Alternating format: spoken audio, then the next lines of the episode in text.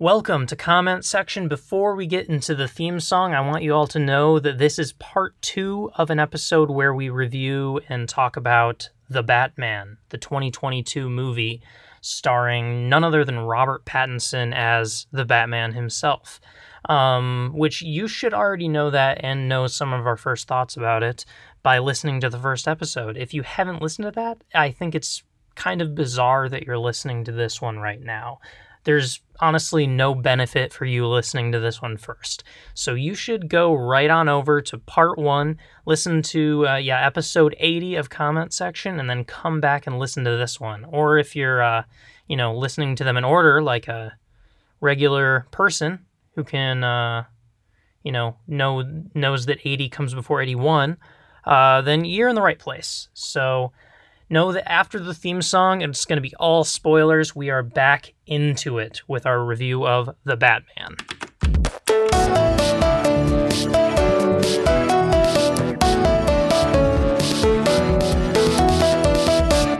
All right. This needs to be brought up. It needs to be brought up. Batman talks about how he's been Batman for two years now, right? Mm-hmm.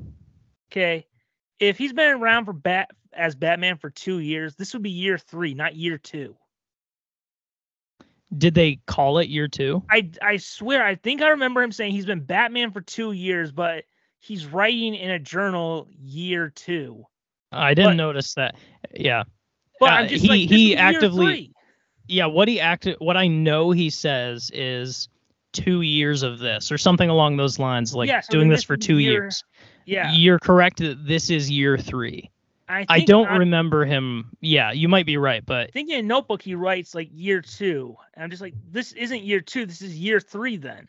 Unless it's like the end of year two, which would be a very charitable way to look at it by me. But yeah, yes. you're right that I'm not if he completed this. This two years, it's year three. Yeah. Yes. It uh, also bothers me whenever like I watch a TV show and they say something happened seven years ago, which would have been during season one, I'm like, no, wouldn't it have been six years ago? Because you wouldn't have count the first one as year one or whatever. Or or whatever. Like in season like seven of Arrow, they'll say something happened seven years ago. I'm like, no, that had been six years ago. You're just counting yeah. the seasons. But yeah, yeah. It's just uh, I'm not just saying that as an angry fan. I'm just saying that these are facts. Yeah, you just got to You just got to say it because it's yes. true. All right, let's talk about the opening scene, which to me was a, a rough start. Like, is this how the whole movie's going to be? Oh God. Mm. The opening scene, which is we see Riddler's point of view of the mayor through the window with Ave Marie playing the whole time which I think um they had in I don't remember. I think in Gotham that was used as a pl- the song was used as a plot point for um Fish Mooney to capture Falcone, but I don't 100% remember. But we have it where they're playing Ave Marie, and we spend so much time looking through Riddler's point of view. It's like they were like, all right, guys, we got the rights to the song. We're gonna play that whole damn song, and we're gonna listen to it all. I'm just like, guys, come on, and just like, what did that scene really serve? What did that moment of spending all that time looking through Riddler's POV accomplish? If anything, what would have been more, I guess, of a surprising or shocking entrance would have been if we started in the mayor's apartment and that's where we first see Riddler, but Mm-hmm. Any kind of shock of like Riddler being there is already gone away because we've spent so much time looking through his point of view. I just, I, I thought that again, that is a scene that could have easily been cut. You cut stuff like this, you cut 20 minutes from the movie. So mm-hmm. to me, that that opening that perfectly says so many the pacing issues with this yeah. movie. So what do you think about yeah. not the murder of the mayor, but Riddler's mm-hmm. POV with Ave Marie playing. You know, it's you, you kind of got me here because you know what? I barely remember this, and when I rewatched this movie, you know what I did? I was like, man, I really want to watch this again. and without thinking, I fast forwarded to the tram scene where oh, yes. I that was the start of the movie to me. Um, I think there it's a long beginning. The best part, I thought the Riddler was like genuinely scary reveal in that uh in his apartment. Like, but imagine that, how much scary it would have been if you hadn't had all that buildup wasted. Yeah, and I actually agree with that now that you say it completely. That just like, whoa, there's a man in there. Like yes. that would have just like completely uninitiated. Like that's the first thing that hits you. Like I knew, okay, would have been great. Well, he's going to be in that apartment. Like I knew exactly when he was going to pop up. Mm-hmm. So yeah, I yeah. actually agree. That would have been stronger. I really don't feel like like to me the tram scene feels like kind of the prelude. Like it feels like a good opener, and then when the Nirvana yes. song kicks in, that's the movie. You're in. They. That could have been like a cooler opening. Like if it had opened with the tram scene, then we cut to the mayor getting murdered. Then we cut to the opening with yeah. um you know Bruce. I think he goes back to the Batcave afterwards, but if you shuffle that around, it could have been a much more like attention grabber. Yeah. That tram scene was awesome. That was a might have been my favorite action scene in the movie. Yeah, really, it was great. Yes. So I this one I'm a little struggling on what to think about if it's a positive or negative.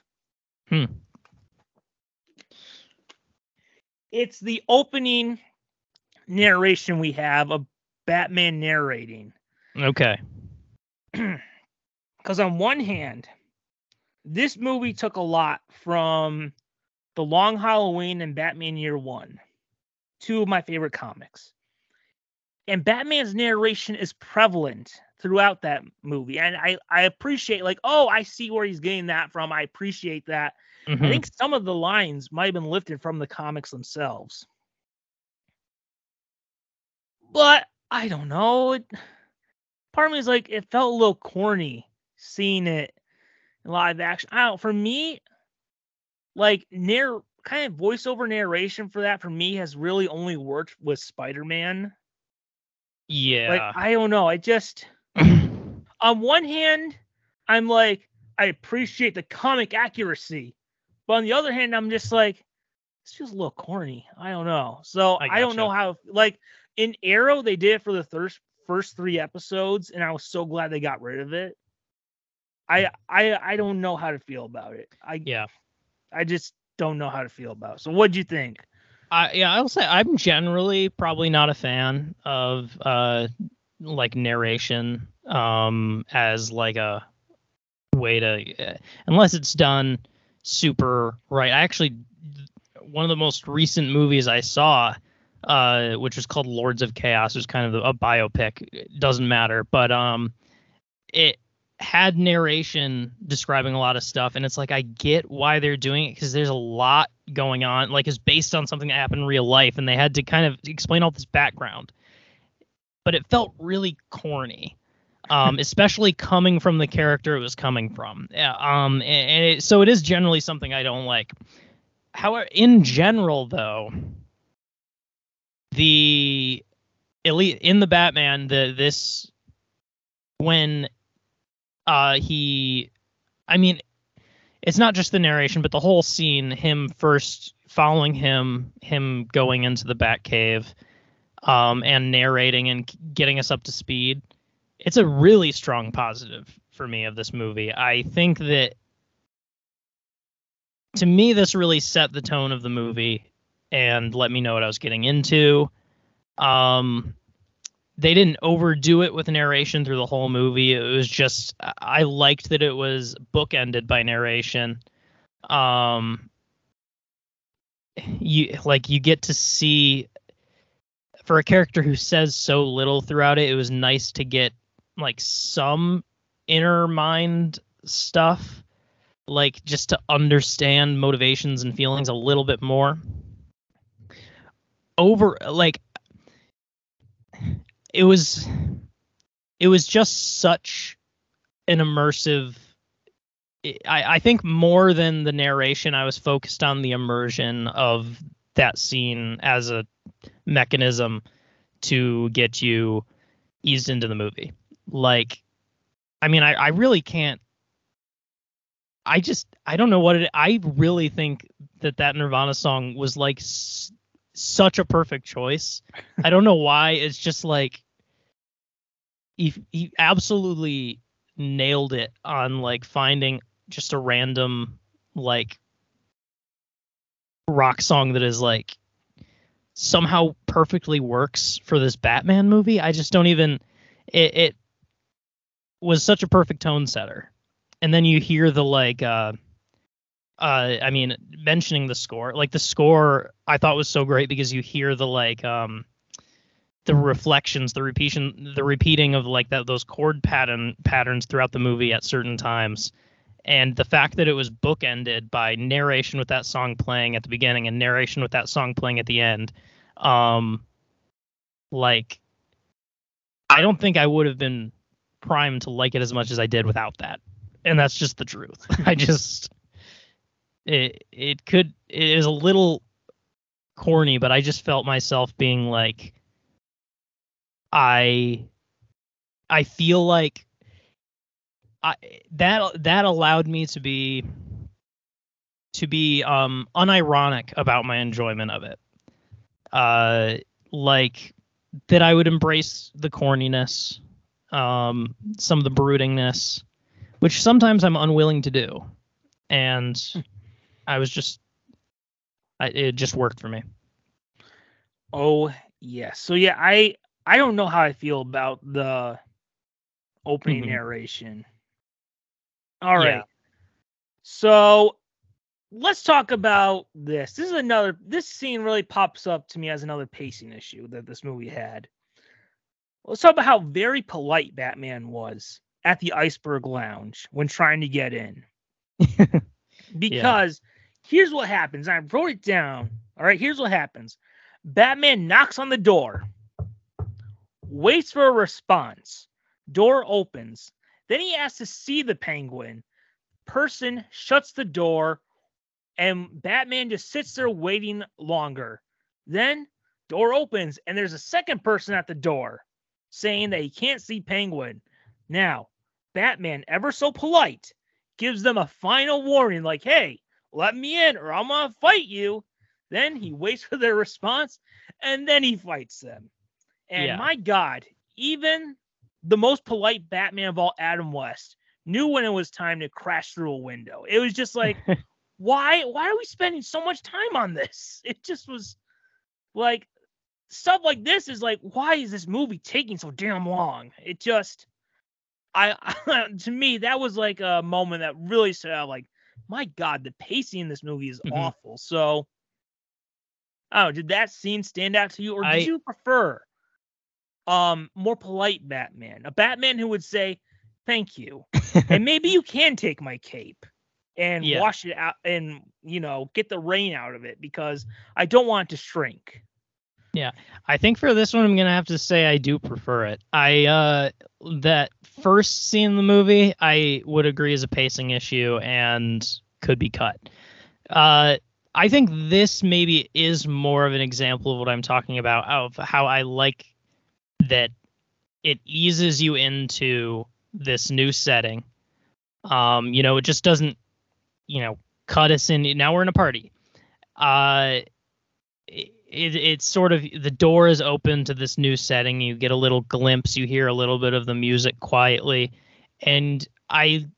It's an example of how this movie sometimes just likes to let the audience just ruminate on what might happen next. Uh, and so, like, like you said, like closing the door on Batman, and then we're waiting with Batman while he goes to get someone.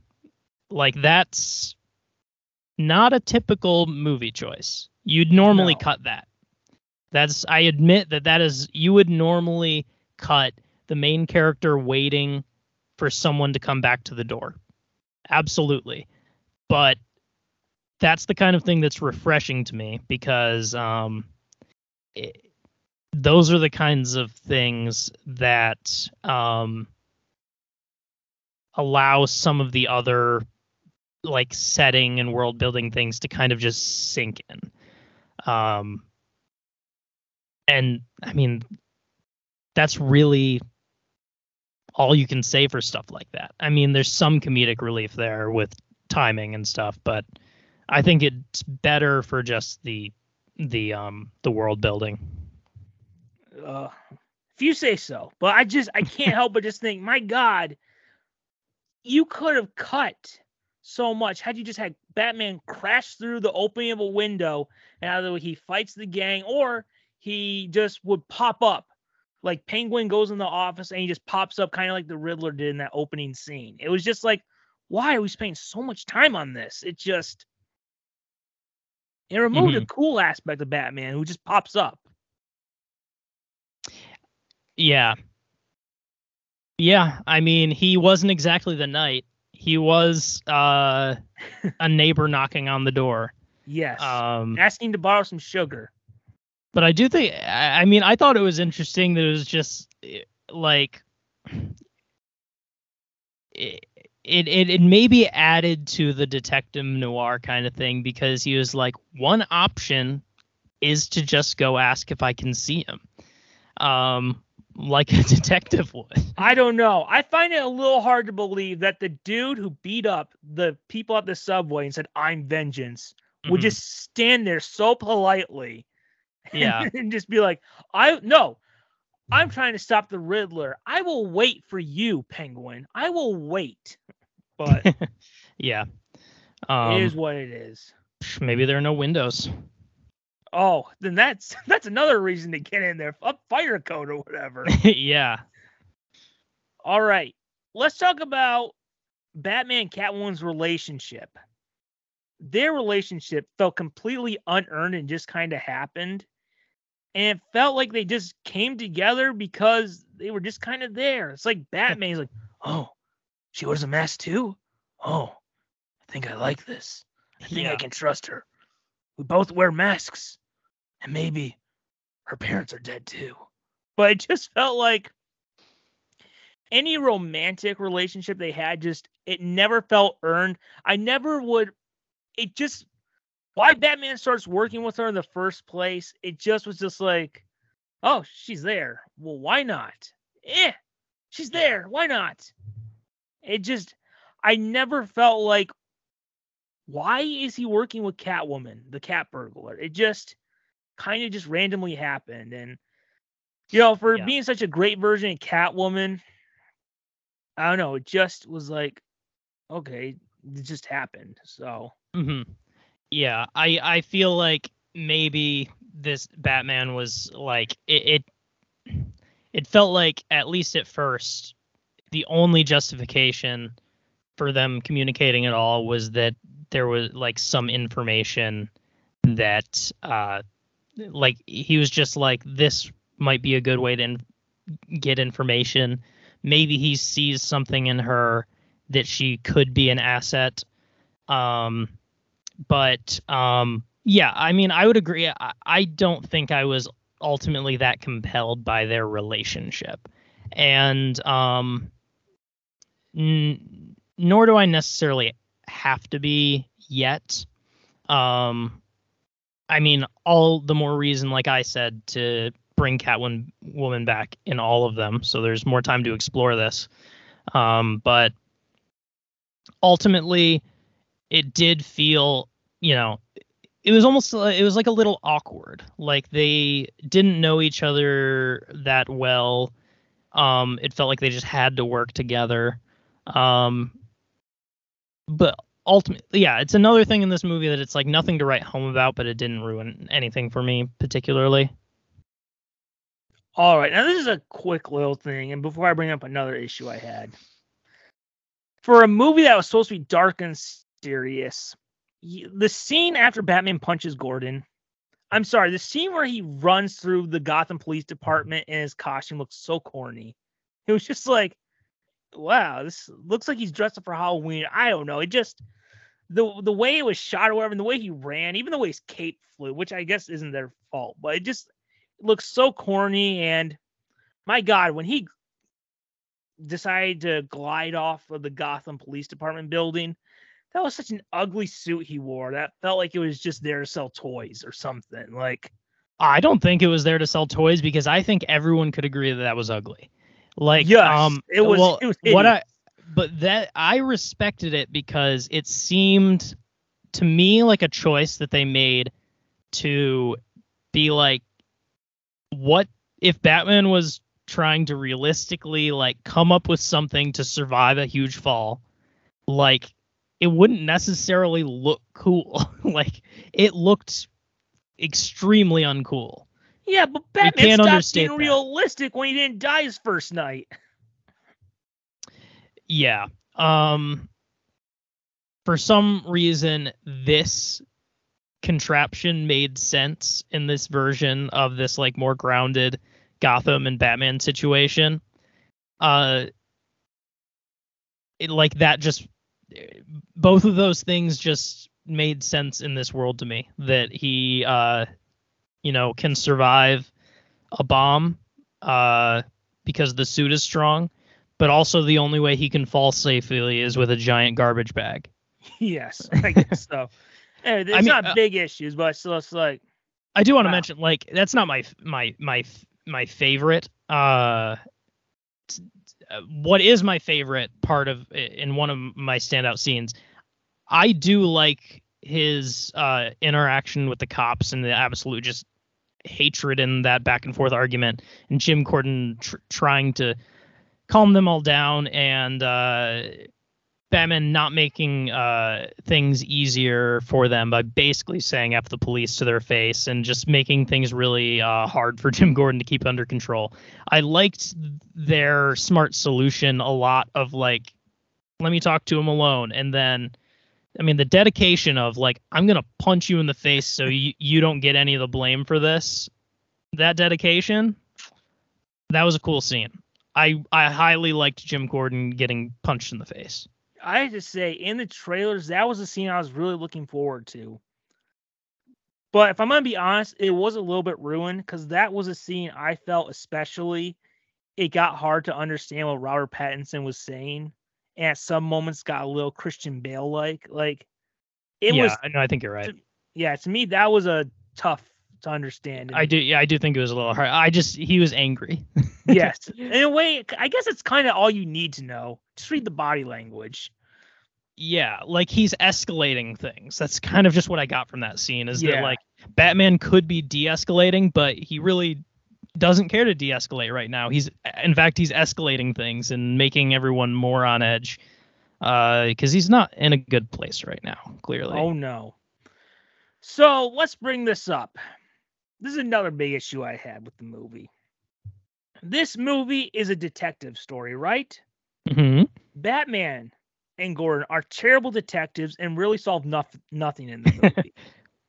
Which is a problem. That's to my- supposed to be a detective story. That's to my point of the failure. Uh, that they failed at the, ultimately at the end. Yeah, but like like in the Well, movie, no, I'm saying like the yeah.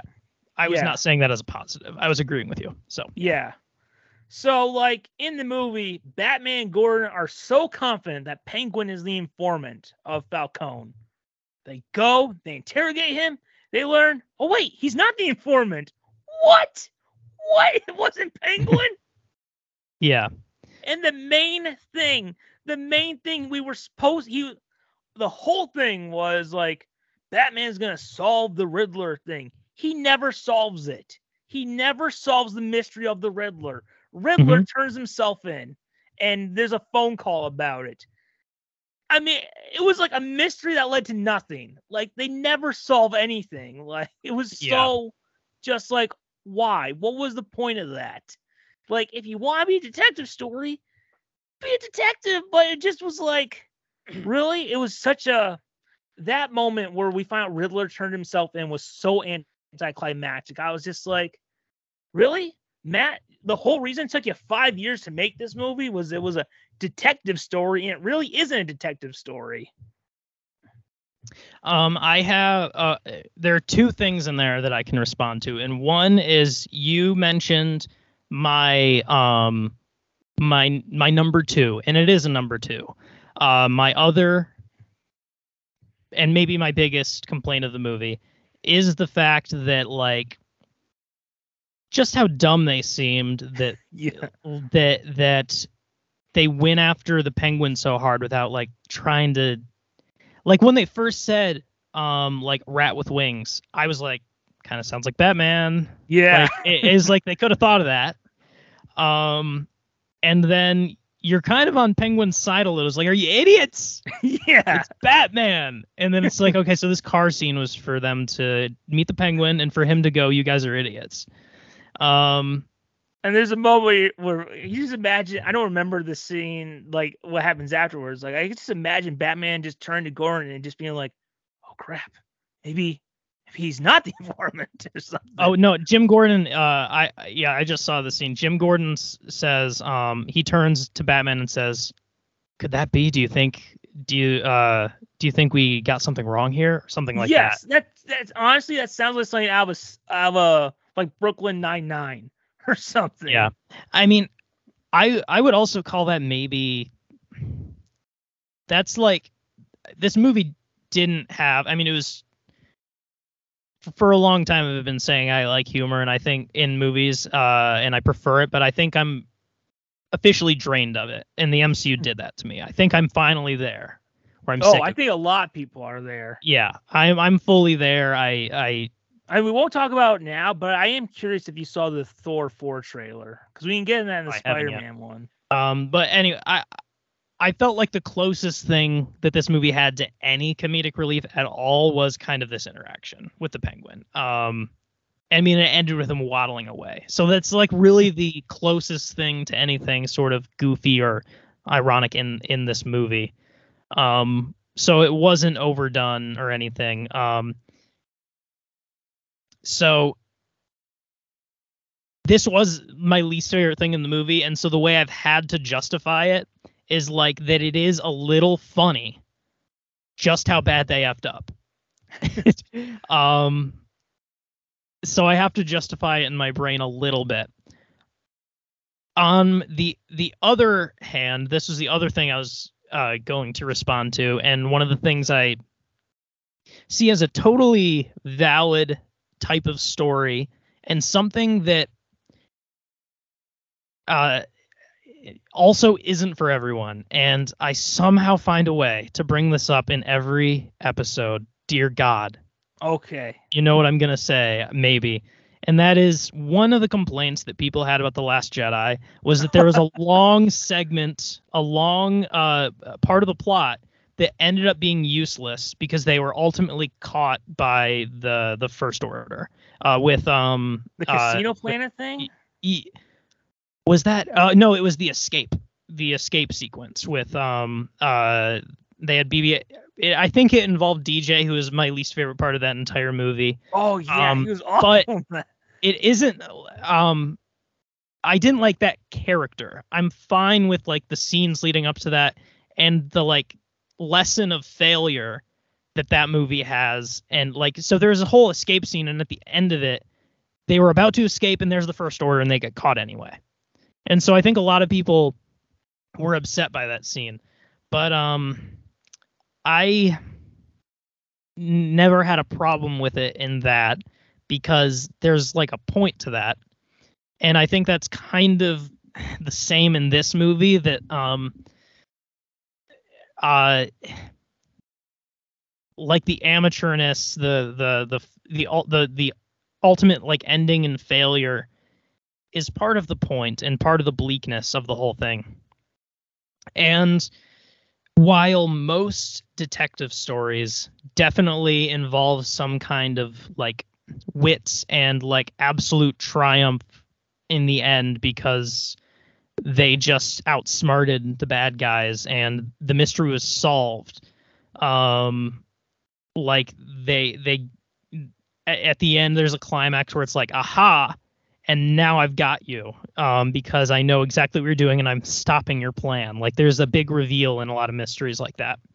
Um, however, there is a mystery detective movie that basically has the same lesson and feeling and conclusion and uh, middle part, which is Seven once again. Which I honestly wonder if uh, if you ever wanted to watch that movie, you might be surprised at uh, how much it shares, because um, some because so you're telling me this movie is nothing but he, we spent five years waiting for our knockoff of seven.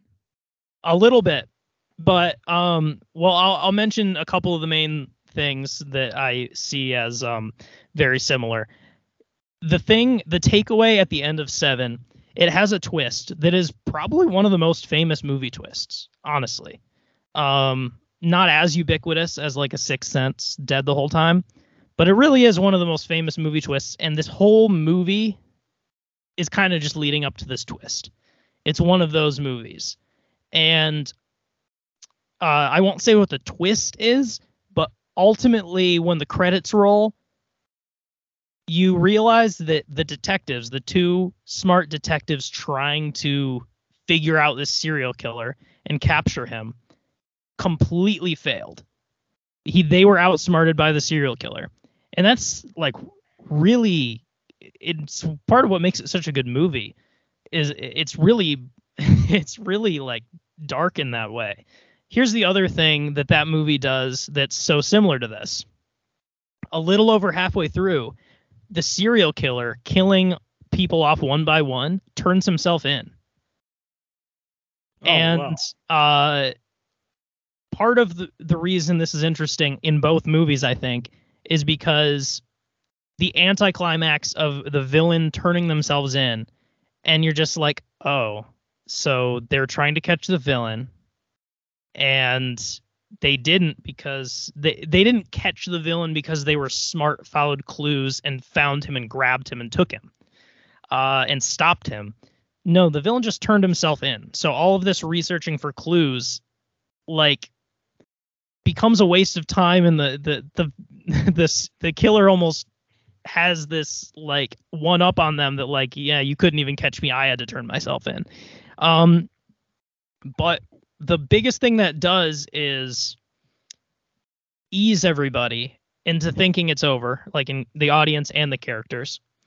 And uh the biggest thing, the biggest bad thing, no one suspects because he's already in prison. So that's kind of uh the interesting thing to me is um like uh uh, thinking that they've done it, they've saved the day, and ultimately the villain has one more big plan uh, to kind of close the whole thing out.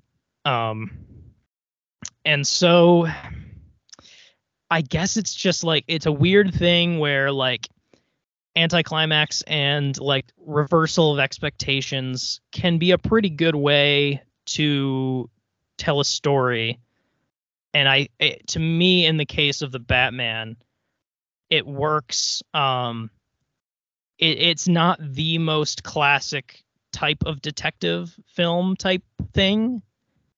Um, but it it also is. It also is something found in other in other media. It's just not the most common type of detective story. It's um a little more transgressive, I think.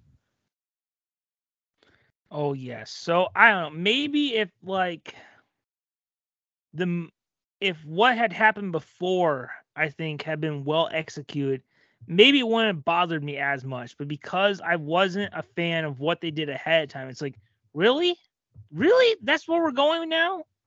Mm-hmm.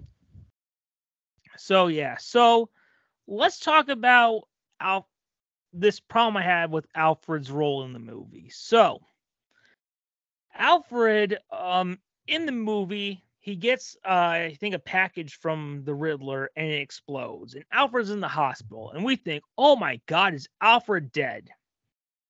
And this really shows how underu- underused he was earlier in the movie because we had spent so little time with this Alfred ahead of time. Like, honestly, any emotion you would have had in that moment of Alfred possibly being dead or Bruce going to see Alfred in the hospital is not because of this Alfred, it's because of other versions of Alfred we've seen, like Michael Gough's or Michael Caine's or Jeremy Irons. It just was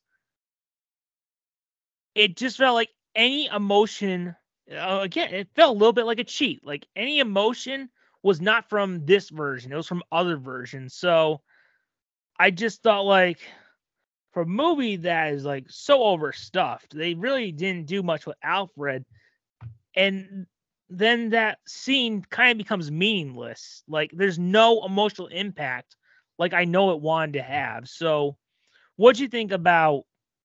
I guess the way I guess how did the thought of Alfred being in jeopardy impact you from seeing the way his role was in the film?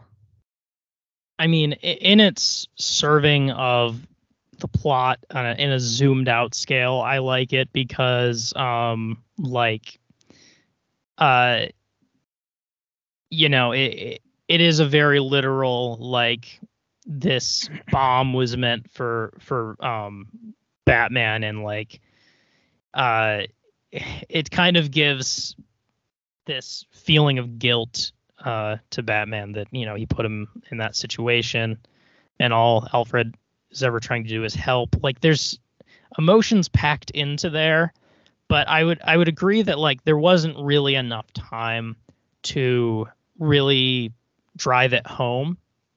Um, like I think as the audience you understand what you're supposed to feel and why this is a big deal. Um, but I don't know. They, like they're understandably there wasn't quite enough there to make you like. I don't. I don't know. To me, like they didn't have like, for example, like three whole movies of Aunt May, and then in No Way Home that happens. Like that's more impactful uh, uh, in the context of just the movie on its own. But like Aunt May feels like she has more of a bigger role in No Way Home before her death scene. Like, um, one right, of like just the standout scenes is like, um, sh- her and Peter at feast where like she's saying, uh, "Not your problem, Peter. Look around. This is what we do." It just felt like she had more of a role in that movie yeah. than well, Alfred I'm, in this movie. No Way Home has overall like hands down more emotional punches. So um, in terms of that, that movie does it better. um, yeah, it's a, yeah. Al, Alfred could have been done a little more justice, I suppose. Um, so yeah, that's all I can really say about that. Yeah. So I mean, I guess the question is, did you have any emotional reaction to that, or was, or would any emotional reaction have happened from what you saw in this movie, or from other iterations of Alfred? Um, I think there was. I, I guess I could say initially the emotional ra- reaction was probably more driven by other versions of Alfred because, like you know, that the person who was just possibly killed is Alfred. Uh, that's a big deal. So there's some meta understanding of that that kind of affects, like that I, I did have a reaction to it. I think they do a pretty good job of sort of retroactively bringing in some of th- those feelings though. Um, which yeah it's unfortunate it, it, it wasn't there leading up to it but like i i totally think that like um like batman talking to alfred in the subsequent scenes and sort of the the sincerity and like tr- dread of all those exchanges like those are very um touching and like kind of like then it sinks into you like um I don't know. It's like when you see him in the hospital like that, it's like a relief that he's alive. But like as they start to talk and you see how hurt he is, like it definitely starts to sink in. But it didn't necessarily earn that beforehand. It sort of has to retroactively start to um, drive home some of the their their history and like why this is a big deal, sort of retroactively. Yes. So I only have two more negative points to bring up before we discuss what's next. So let's talk about the Batman Riddler interrogation scene. So for me, unlike the Joker interrogation scene in The Dark Knight, this showed how Riddler wasn't a very good villain or memorable villain, and that times came off a bit corny. Hmm. And it just showed like, yeah, Riddler, he kind of popped up in the movie, I guess, but he never really had a real presence like Heath Ledger's Joker or Jack's Joker or some other Batman movie villains. And it honestly, it felt like the scene was a bit of a waste because we had barely the the two had barely interacted, and it was just like it, honestly, it felt a bit like, oh, let's do our version of the Dark Knight's interrogation scene, since that's almost everyone's favorite scene in the movie. It was just, hmm it just at that point, it was just like, this means nothing. this means nothing. So, what do you think of the Batman Riddler interrogation scene? Yeah. I mean, to me, this scene is strong for a couple reasons. One, one that it is the main reason that I bring up eh, the one of the first things I brought up, which is that I like how like lame and crazed like this Riddler seems. That like when he's like, yeah, he really seems detached from reality. That he believed that he could really get the Batman on his side, and like him started like it's so weird saying this stuff as a positive. This is a positive to me. When he starts singing Ave Maria, it's straight up cringy. and like but like that's what this Riddler is. He's um thinks he's a little little edge lord uh Unabomber type guy and he's not as cool or as uh uh like he doesn't he's like a dweeb searching for power, trying to make something big of himself, trying to seem really important. And uh, in some ways, it even comes across as like trying to seem crazy, which I think a lot of like serial murderers do a little bit, is like kind of ham up their craziness. It comes across a little there. Um, but I, I like seeing how just diluted he is as well. Um, and I, I think it stands in stark contrast to that Joker interrogation scene because that's kind of what I was talking about. Like the, the Joker is like basically cool and interesting in that scene. Uh, and uh, I mean, it's it's a different kind of crazy, and this one feels more like someone who's not really there, um, someone who's uh, uh, he's he's he's just I don't know, he's just a pasty loser. But the other thing I wanted to to um, what was the other thing I wanted to bring up? I'm reaching that point in the podcast. Um, interrogation scene. Um, Is there anything else you wanted to bring up with this? I, uh, not really with the interrogation scene. Um, I mean, are you talking? Well, I mean, there's something other people brought up, but I don't think it's that big deal. It's like where the movie tricks you into thinking that Riddler knows Batman's Bruce Wayne. Oh yeah, I remember that. Um, but I did spark my memory of what I was going to say, which is that this scene is that scene I was talking about where the reason Riddler lured him in there was uh, well, who knows if he was really like this smart and planning this whole thing out like this, but like Batman's there talking to the Riddler, and meanwhile, like he is currently failing to solve the case because it is this discussion where the Riddler reveals that all the vans are about to blow up. He reveals his plan. And even though he turned himself in, which might let everyone's guard down, in fact, he still was plotting and succeeded in that plan. And so that's why I think that this is a really important scene because it's kind of like it's it's that moment in the movie.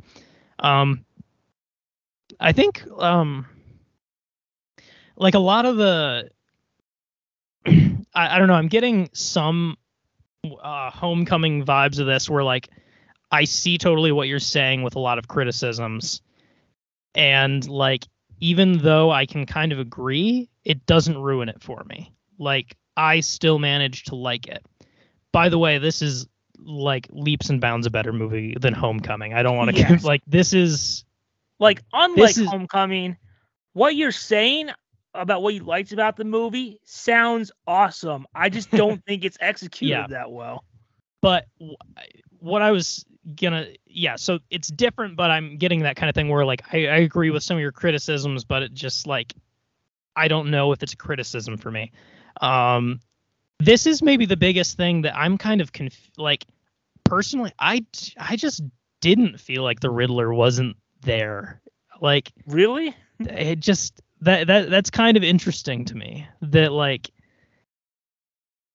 to me it was like oh here's the riddler the villain we've been dealing with this whole time like that it, it's strange this is a very different reaction to it Like I'd Um, almost think Falcone was more of the main villain, and Riddler just kind of popped up from time to time.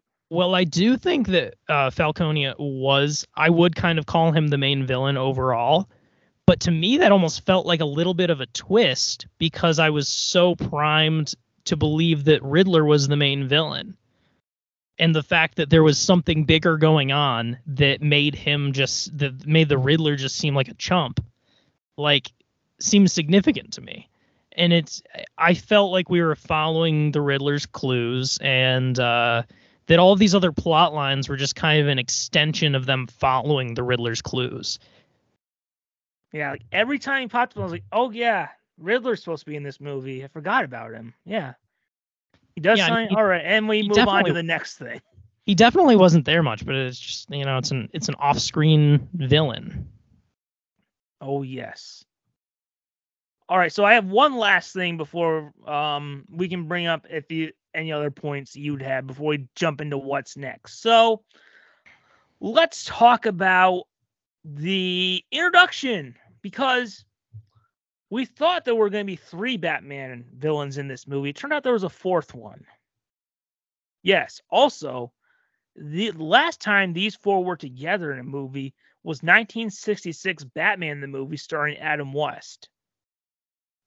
We had our introduction to this version of the Joker. Yes. Mhm. And I gotta say, it felt like it was just thrown in there to set up a sequel. It really kind of served no narrative purpose. And I would say the deleted scene, which you haven't seen, right?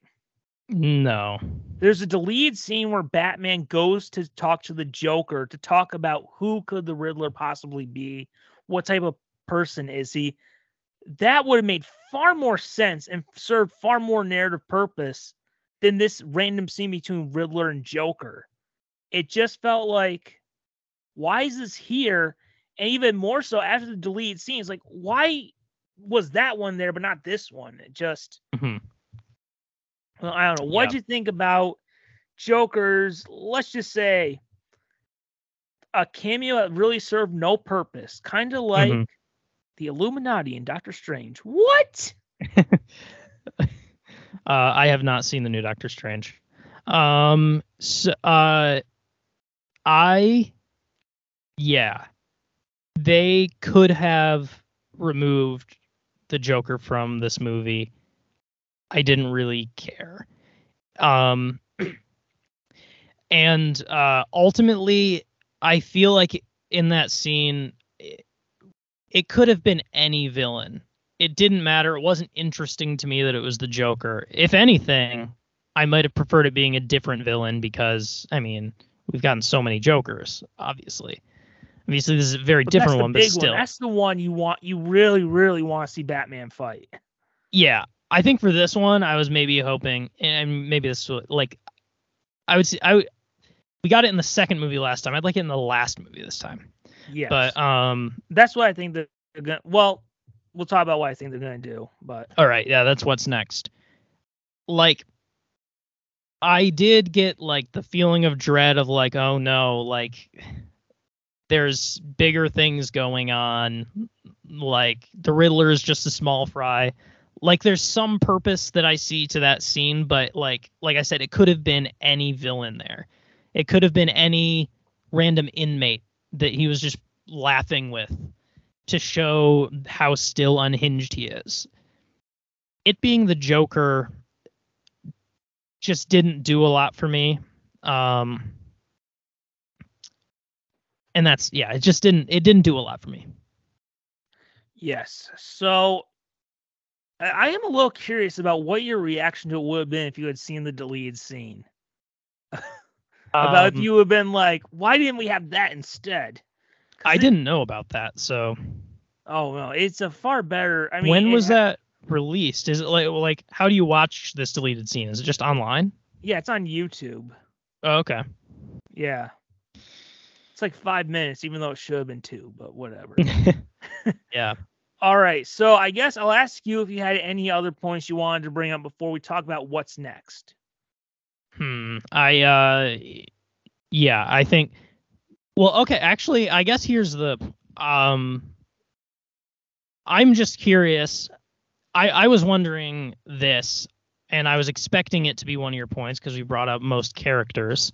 Um I personally haven't had that much of an exposure. Falcone has not been an, a villain in any Batman stuff I've consumed. So I guess I was curious. I I liked him, but I don't know. I have the history of like all the adaptions or what this character is that much. So I guess I I do wonder what your feelings on this adaptation of Falcone is. Uh, I really liked this version of Falcone. I liked how he has more of a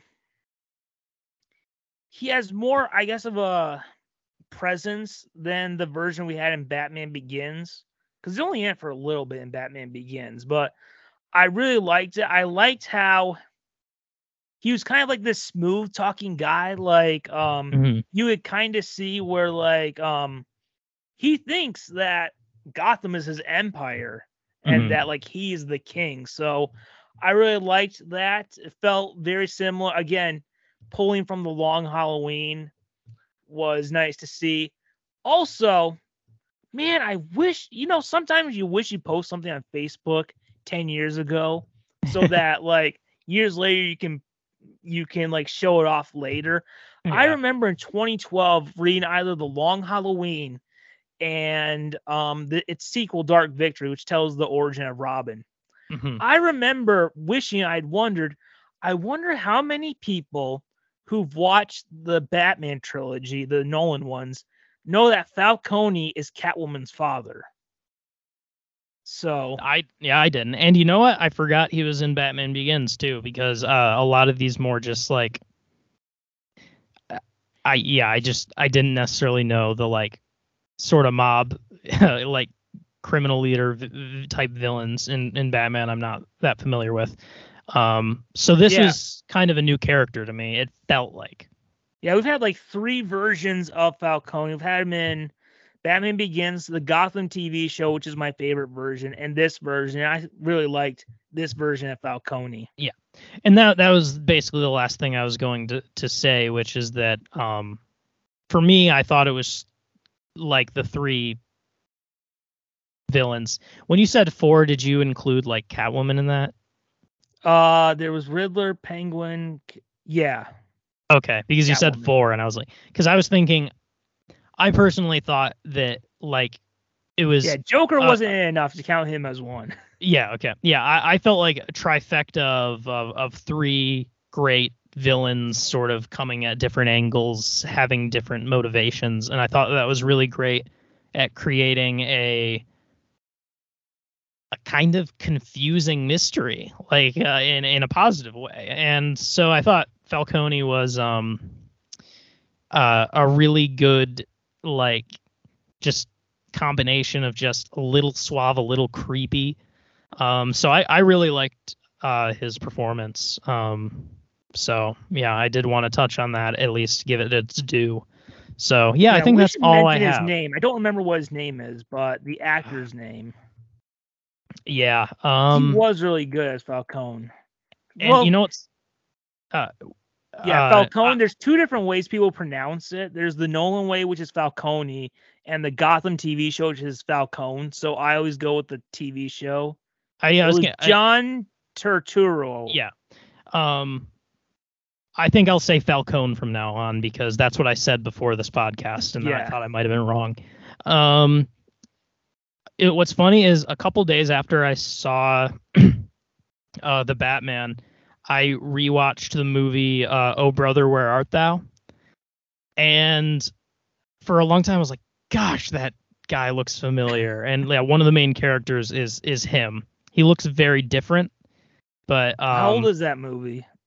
it's from like 2000 like early 2000s Okay. something. um uh he, he looks maybe more middle-aged in that movie but he's like bald and has no mustache and certainly no Oh, that- sunglasses That, does it. yeah that that'll do it and, and so it, it was very hard like after i realized it was him though i couldn't unsee it um as, as falcone but um but yeah Yes. um I, I really liked that casting choice Yes. So, should we get into what's next?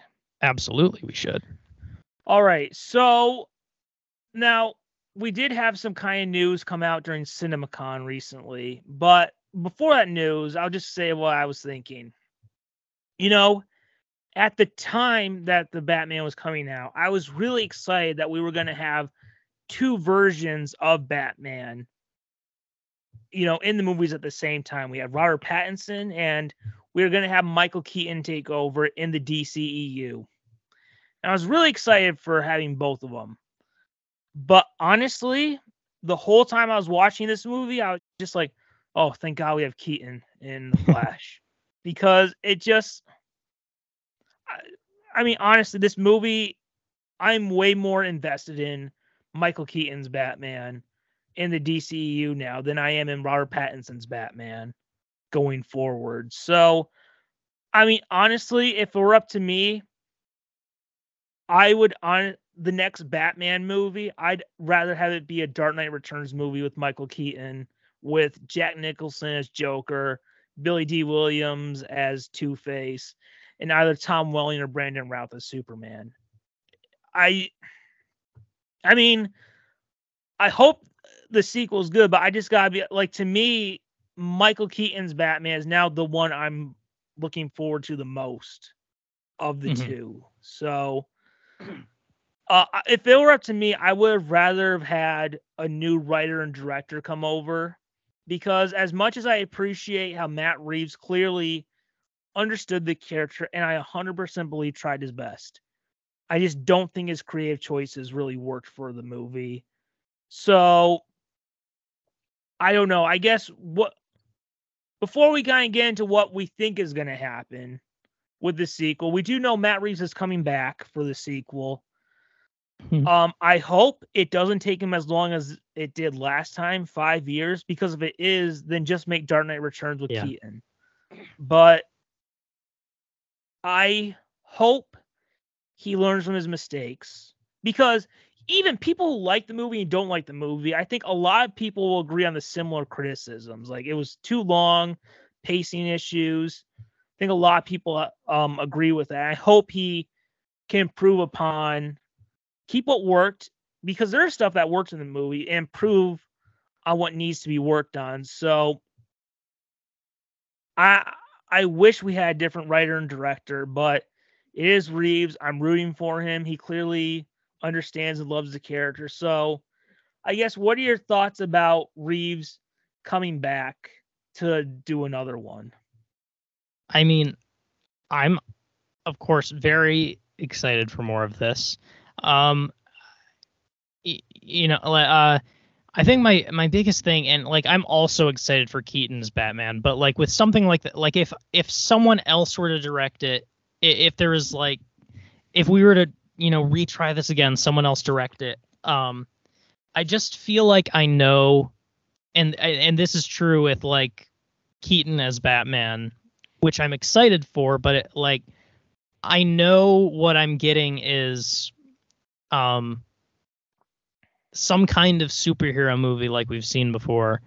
And I know I, I reading a little into it I know that when Matt Reeves took it over I think he found the script to be kind of just another superhero movie and wanted to change that.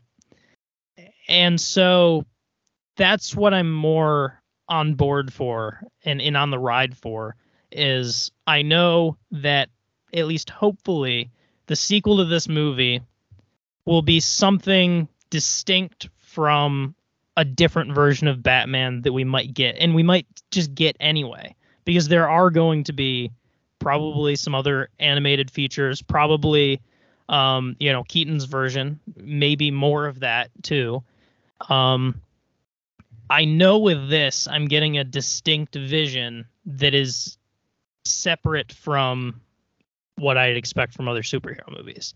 So I am excited to to be to be on the ride for that.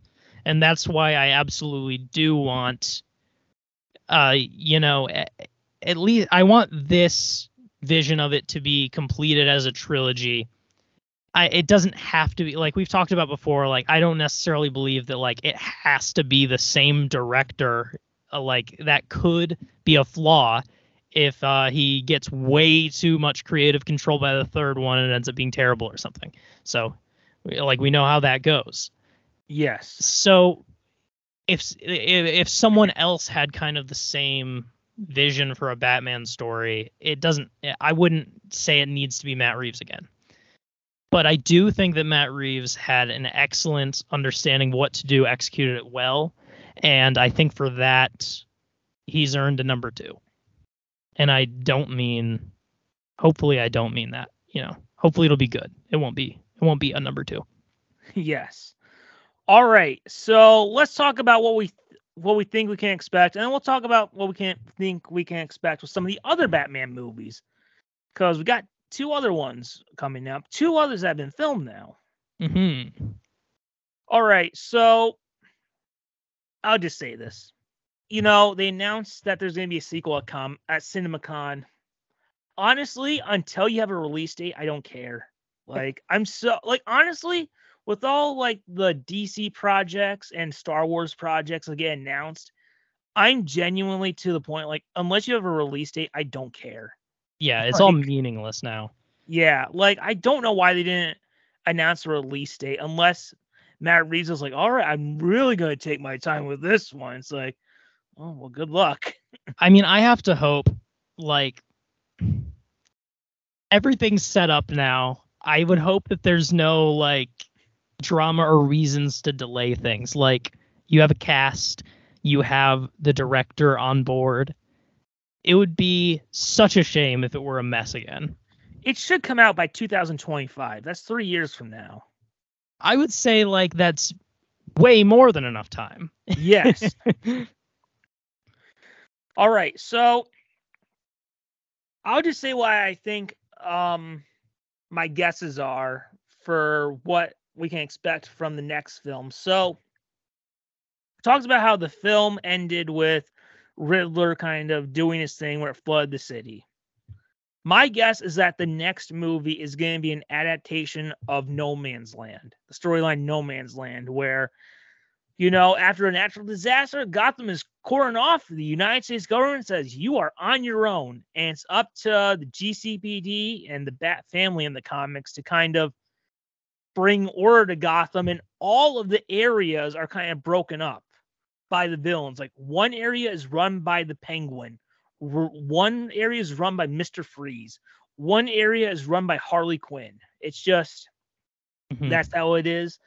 So it would be our fourth adaptation after The Dark Knight Rises, Gotham season five, and Harley Quinn season two. So there's that. It is my favorite Batman comic book storyline. So it's another reason I'm rooting for you, Matt.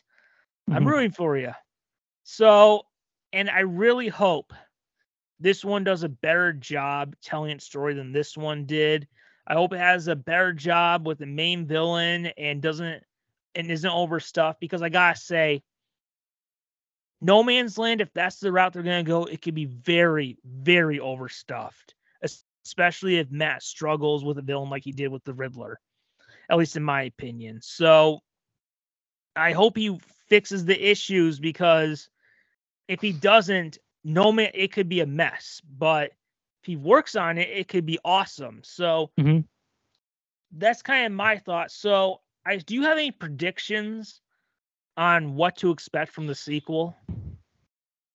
Um, well, I honestly I would hope that Matt Reeves can recognize his strengths. He did so good with like the mob crime lord sort of villains. Clearly that's a really like that's a talent for him and whoever else is involved uh, in making that happen, uh, including the cast and writers and stuff. Um, kind of focusing on that down to earth crime ring part of Gotham to me would be the perfect way to go about a second movie. Um, and I have to say, I think that's, I have to imagine that's um, probably in mind. I mean, I haven't thought about it. Like, it's interesting. We're, we're we would be starting assuming we're starting right off uh, from where we left off, like a, a, a Gotham that has been flooded. Um, you know, uh, upset in the the criminal rings. It, it, it's it's interesting. Um, it's a very interesting aftermath to be dealing with. So I guess I just uh, I hope and expect that we'll be looking further into these more um, uh, down down to earth sort of uh, the the crime of of the the crime of Gotham, the the corruption of Gotham, is it will should be a, a main theme uh, that we see. Um, anything kind of more extravagant than that, I would hope kind of waits for the third movie. Um, uh, so yeah, I mean, that's what I, I feel like. It's clear that those are his strengths, and uh, I can see that being where it goes. I have to be honest. I don't think that the gangsters are gonna have any role in the next movie. I think it's gonna be all the supervillains. Yeah. Yeah, I'd have to think that like it um especially because like knowing the No Man's Land's No Man's Land storyline. Right. I I just think it's really going to be uh, jam packed of like all the arch enemies, gotcha. all the supervillains. I could see that, and, and you know, it, it, it, I do think it would be cool. Like, like my my favorite part of of this is the Gotham. So to really explore Gotham and the different parts of Gotham, that that is a really interesting storyline too one feeling I, I have from this movie because it's so distinct, it, it almost try to think of what to most compare it to, but it seems like one of those things where I feel like this movie was so distinct and worked for me in such a specific way that I have maybe too much anticipation of there being two more of the same thing, uh, which is, I guess, what I did with Spider-Man: Homecoming. I think where I was like, well, what's going to happen next is they're going to take the part, the part that was good in this, and just do that. Um, I, I I definitely have a tendency to do that, and that's kind of like I could see this being a situation where even if there's a sequel I'm fine with this just being a standalone. Uh, so there's not a lot riding on it for that reason. Um, but you've got such a great Gotham. Like explore that more. Oh yes. So I don't I don't think the move the next movie is gonna really have a main villain my my guess is that if there is going to be kind of a main villain like Riddler kind of was supposed to be in this one, my guess is it would probably be Penguin. But do you have a guess of who the main villain would be?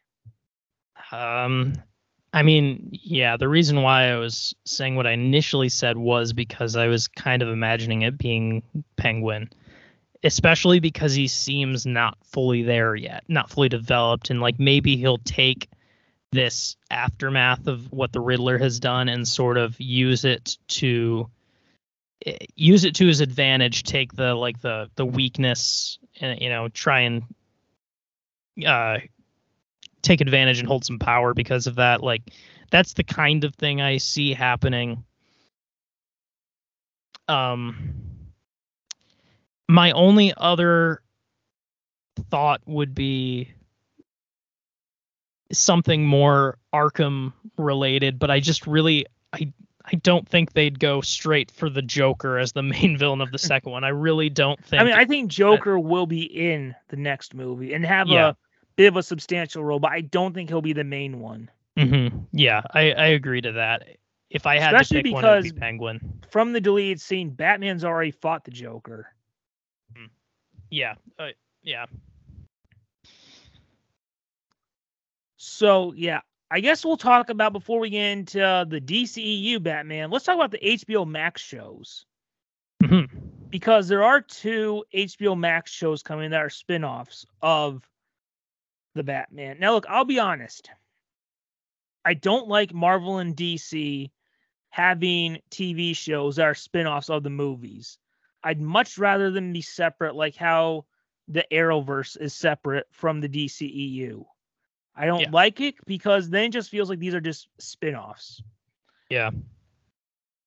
So I will be honest, I don't have a real interest in the Arkham Asylum or Penguin spinoff they're gonna do, but you know, if there are only six episodes, I'm assuming. if Robert Pattinson guest stars as Batman or Bruce Wayne, I'll watch that episode. Hmm So I guess what do you think about the HBO Max shows? Like person I'm not really interested, Yeah. but I mean I guess I'd watch it if Batman popped up. Yeah. Um like that's that's interesting. That's cool. I mean, I like this movie and spend like it's not something that compels me to watch it. Um because I mean I guess I would rather like if we're going to have a trilogy, let's not exhaust it with a bunch of spin-offs. Um but I'd rather honestly have a Penguin show that wasn't connected to the movies, just its own Mhm. Penguin show following a version that a different iteration of Batman fights. Yeah. Um I would say uh the biggest pull to having a, a penguin show would be if they aren't going to touch on penguin more in the subsequent sequels and in that case I would be like, "Hey, let's explore this some more." But overall, I, this feel it feels not asked for at least by me. I I don't care for something that feels like a spin-off like this. And Penguin is one of our favorite characters in the movie, and we're not even really interested in seeing him in Yeah. a spinoff. Yeah, I mean, I'm, yeah, I'm, I'm mildly interested. Yes. All right. So let's talk about the next movie that's going to have Batman. It comes out in 2023, which, you know, by the way, bunch of our upcoming 2022 special so freaking wasted now. Yeah, Yeah. So it's right now called The Flash. But let's be honest. Because of Ezra Miller being a horrible person who decides he, that they want to fight and, you know, fight people at bars and threaten to kill people, you know, I can't wait for this a hole to get fired from the franchise. And I will still say, until the movie comes out, fire Ezra Miller because I don't want that um a hole playing the Flash anymore. But yeah, the movie's shot, whatever. So we have a new movie currently called The Flash, but I guarantee you, if there's any prediction I can give on this show in its five years history, let me be as bold as I can. It- when it comes out next year, if it comes out next year and isn't delayed, it will not be called The Flash. It's going to be called Justice League, either Crisis or Flashpoint. And in the marketing, Batman is going to be the main character. And I'm expecting any day now, we're going to hear that there's going to be more reshoots with Michael Keaton on the set so that they can make Batman the main character of the movie. So, yeah. Bold, bold statements. yes, I guarantee you, even if like it's it, they're going to change the name and in the marketing Keaton will be the main character. Wow. Yes. So the whole time I was watching the Batman. I kept on thinking at least we're getting Keaton. I have to say, so I think the news came out on a Tuesday. I won't lie. I was not having a good day on Tuesday. And then I heard the news. Flash and Aquaman have been delayed till next year. So the Batman movie I was really hoping for after I didn't like this one was delayed. But the movie got moved up. Do you know what that movie was? What? Shazam 2. Yeah. I, I that Yeah. was not a good day. Like anyone who saw me was like, oh, God. I was Wow. so upset that yeah. day. So, uh, yeah. So my prediction is that Michael Keaton will have as much screen time as Tobey and Andrew did in No Way Home, but I think it'll be more spread out throughout the movie. I don't think they'll come in because they come in at like kind of the halfway point. I think Yeah. they'll be spread out a little bit. Mm-hmm. That Keaton will be spread out a little bit more. I think Ben Affleck will be at most two scenes, one action scene, which I mean they've had a stuntman in his suit on a bat cycle and one dialogue heavy scene. And I will say, look, you can go back. I was very pessimistic about Keaton coming back as Batman, even though he's my favorite live action Batman. Because I don't like bringing back old actors via multiverse like Crisis on Infinite Earths. Or I'll say it, Doctor Strange in the Multiverse of Madness. I don't like when they do that and they aren't the real version. But I do like how we know we're going to get more Keaton ahead of the Flash.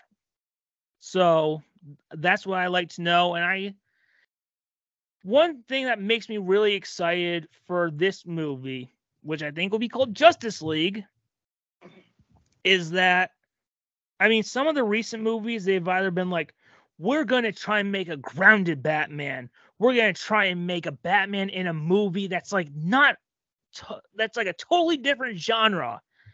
I like how in this one it feels like we're just gonna have Batman. He's Batman. Just just do Batman the way he is in the comics. That's what I'm excited about. So I, I am so excited to see Keaton in uh, Justice League, formerly known as Flash.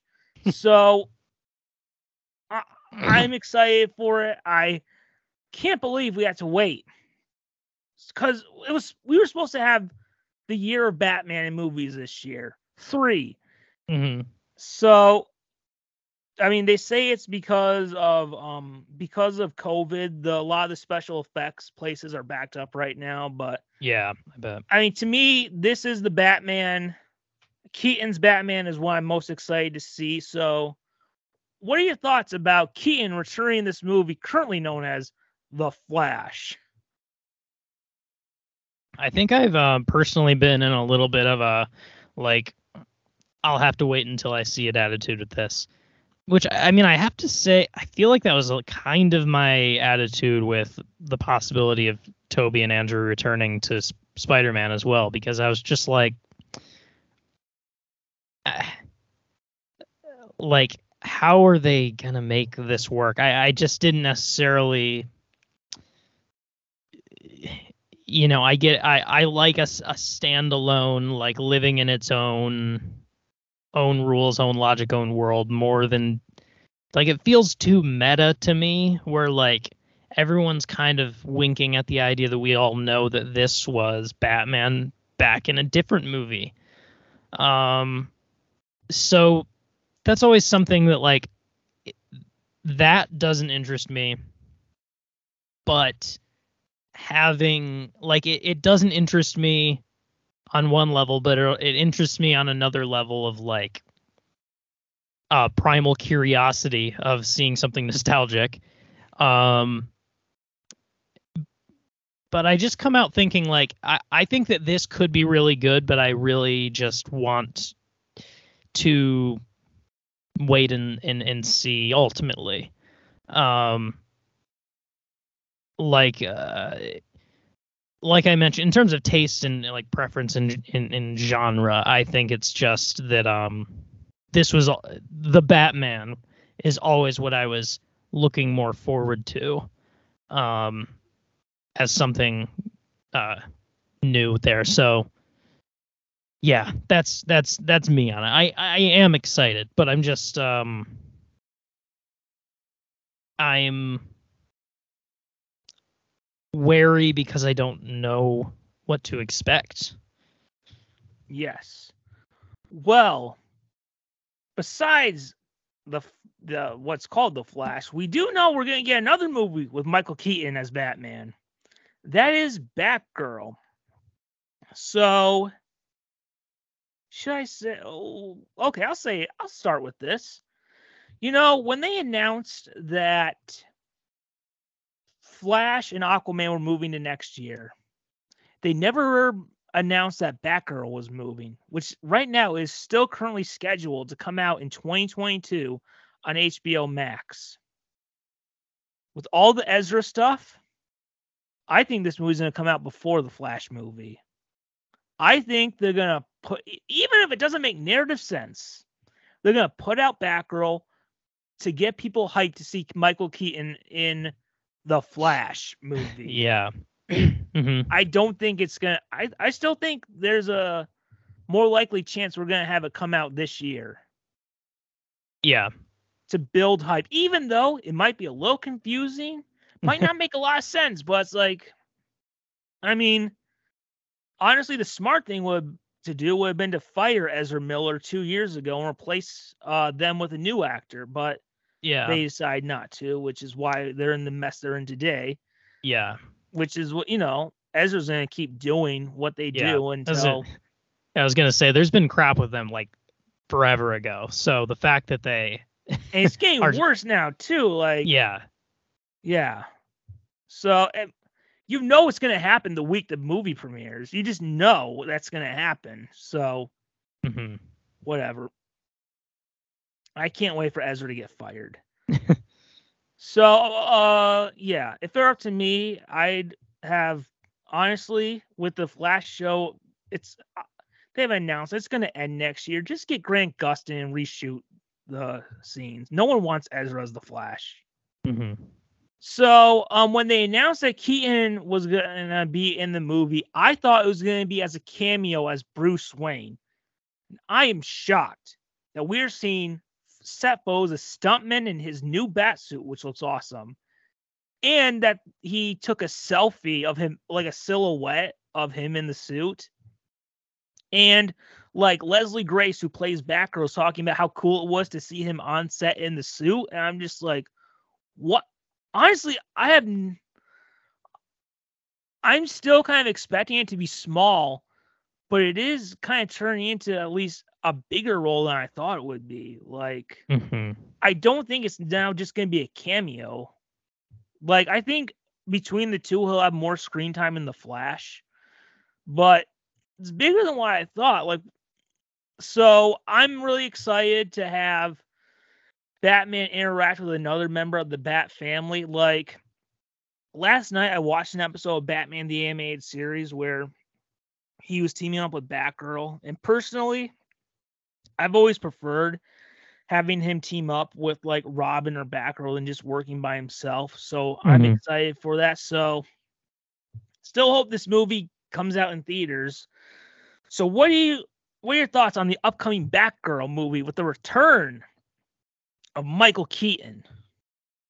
Um, you know, I have to say, I, I guess I'm probably quite a bit more excited for this, if only because, um, you know, I, I tend to be a naysayer to uh, super uh, multiverse sort of messy timeline stuff like that until I see it. I mean, I feel like I usually end up liking them, but um, uh, the idea of it makes a lot more sense to me for Michael Keaton to have an appearance in a Batgirl movie. That registers in my brain more. So on Well, that I mean, to have him in the Batgirl movie, you have to have the Flash movie happen that brings him into the DCEU. yeah. Technically. Yeah. Um. Well, I, I, mean, mean, some well, people are a bit disappointed. Like, why couldn't this just be the Burton verse or whatever? Why does that to be the DCU? I'm just like, well, it's better than nothing. yeah. But I mean, yeah, I understand the the Flash thing has to happen. Uh, I'm not saying to bring him in out of nowhere uh, and not explain it. I guess it's just that um, like that explains it for sure. But I think I'm ultimately more interested in seeing, you know, that story. But who knows? More we'll of a see. traditional Batman story or Yeah. Gotham story. Exactly. Yes. So, did we want to wrap this up with some quick rabbit hole before we give our final thoughts? Sure. Let's end on a bit more positive. It's, it's uh La Rata. Yes. hole. All right. Of, let's see. This is the let's see. Dark Knight Rises was seven, eight. So this is the ninth Batman movie. So, f- uh, so for the tenth Batman movie, the next one, Mhm. who would you rather have it star? Would you rather have it be Michael Keaton, Ben Affleck, or Robert Pattinson? Personally, I would rather, like I said earlier, I'd rather have Dark Knight Returns with Michael Keaton. But w- I guess of the three, which would you want to be the in the next Batman movie? I mean, I gotta say Pattinson. I feel like uh the the the sequel to the Batman. I mean, that would be number ten. Uh, that's what I want to see. All right, true Pattinson fan. All right, I'm a pat head. will we? What? Oh, what was that? a pat head. Oh yes, That's what they call us. Yes. Will we see Robin in the Matt Reeves series? My guess is probably no, because be, because we always reboot instead of continuing. I mean, Robert Pattinson's Batman is a bit young, where I don't know if That's he'd be ready to train a Robin. And look, let's not pretend. We know that the third one's gonna have be a piece of garbage where he'll either die or retire. So really, we're only just gonna get two worthwhile ones from him. So I I kind of doubt it. I think we'd have to have one where Batman's been Batman for a while before you could have Robin in it. So what do you think? Yeah, I uh, do not see this Batman having a Robin. It he is too young. Um, feel like there's a lot of growth this Batman needs to do before he's ready to have an intern. oh yes. All right. Which this might be a little tough for you, but which Batman villain that we haven't seen in a movie would you want to see for the first time? hmm Um, yeah, these are always tough for me. I forget the one that was asked last time, but like, I I don't know if I have an exposure to a villain that hasn't been in a movie. Um, and if I did reading a comic, I feel like most of them were kind of bad. Like it was some corny, like uh, Condiment King or Kite Yeah. Man from uh yeah, Harley Quinn. Yeah. Is he in season one Kite Man? I don't remember. I don't remember. It's been a while since I've I've seen it. I mean, have do you know who Kite Man is from Harley Quinn? No. Okay, then he's not in season one. Okay. Um. Yeah. Uh, I I I straight up don't have an answer to that question because I don't I can't think of one. All right, I did have one, but when I mentioned another show, it it kind of jogged something in my mind. So Hmm. I was gonna say more recent villain edition, which would, which would be Hush. That's Hmm. like a mystery. Um, it's connected to Bruce Wayne's past. That's why I want to see. But after mentioning Harley Quinn, and look, what they do in like animation is great, but I think you'd have to change it a bit for live action Yeah. especially for a Batman movie. You could do a more comic version one in a Justice League movie, but Clayface, just like do the original Bill Finger Bob Kane version of this, like actor who goes evil and is able to disguise himself as anyone, kind of like Yeah. the chameleon in Spider Man. So Clayface, as much as I would love um Clayface like we have in Harley Quinn, who's my favorite character besides Batman in that show. Yeah. So yeah, Clayface is who I'd want. All right. Who is a villain you'd want to see return in a Batman movie that we've seen before and you really want to have come back? Mine. Oh, I I guess I can say mine first. I would like, and I'm not saying this, I think they did a great job with the villain in this movie. But I'd like to see a more proper version of Two Face. Because as much as I love the Dark Knight, I think his role in the Dark Knight was great. It was perfect. But I'd like to see one where he's uh, the villain the whole movie. So Two Face is mine that I really, Yeah. really would like to see a whole movie of with. Yeah. Um I mean, when you first said it, that's my obvious answer because Two Face is my favorite Batman villain and has been since I first got into Batman. Um and like the truth is that's got to be my answer because like I hadn't thought of it super hard until this point, but like that's really just if we're thinking about the types of Batman villains that would really work in this version of Gotham, this story, Two Face is definitely one of them. They would just work really, really well. Um, being like a figure in uh in the city, um, and I I yeah I feel like Two Face is the absolute most excited I would be for a villain coming back in this version. Um, it would be interesting to see a lot of uh, different villains. Uh, like I'm trying to think like there are like some of them that just come to mind like I don't know Poison Ivy or something. Like it doesn't necessarily feel like it works as well in this particular Batman universe, although it could be done Well, well. you or like could. You could have Yeah. it be like she's a scientist or whatever. That and would- like she creates poison or she doesn't have to necessarily control plants. Yeah, no, for sure. Um, there's ways to do it, but Two Face feels like the most seamless to me. Um, and it's like I said, my favorite villain, so I gotta have the same answer. Oh yes. So now that you've seen the Batman, would you rather I get I don't even know if I should have asked this, but I was just like, whatever, we'll throw it in there. Okay. Would you rather have had the Batman or Ben Affleck's Batman movie? Uh, I mean, it's it's straight. Honestly, like I when I was reading about it, like so to me, one of the biggest lost like things in film history is like we almost got a Guillermo del Toro Hobbit. He was super passionate about it and understood the Hobbit and the Lord of the Rings series. I think that Guillermo del Toro's single Hobbit movie that he was planning for so long would have been amazing.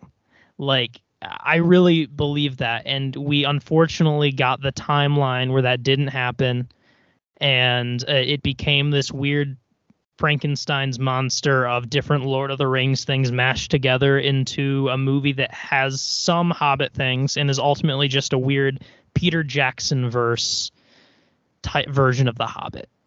And it's just like I get so sad when I think about like there's going to be one great movie with a really interesting theme.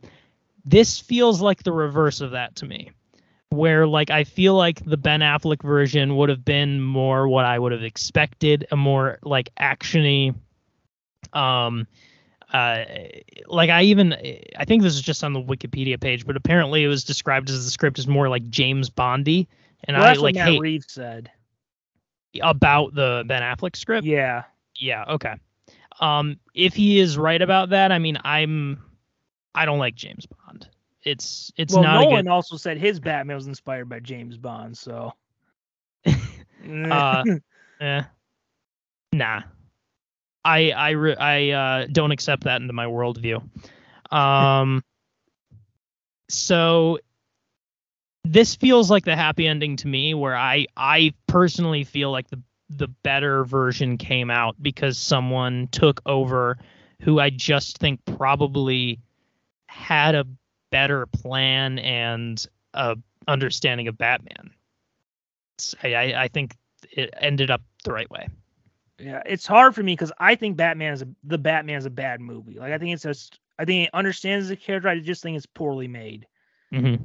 I think the Batman has a interesting idea, but I think maybe Ben's would have been better executed. Mhm. uh, I'm just, I mean, between the two, it's really tough not knowing it fully because some of the stuff I heard about Ben's makes me go, why would you do that? But I don't know. It, maybe if the sequel happens and it's good, maybe I change. But I, to be honest, is is so hard for me to know right now. Like, Yeah, of course.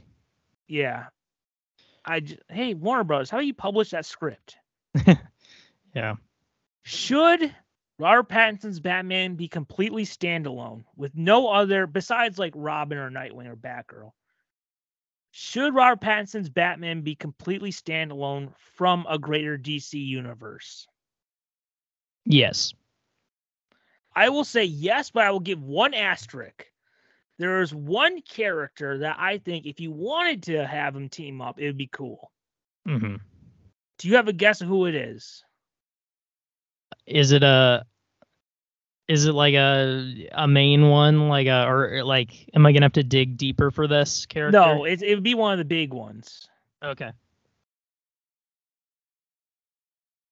I'm I'm checking things off. It's not going to be that. Not going to be that.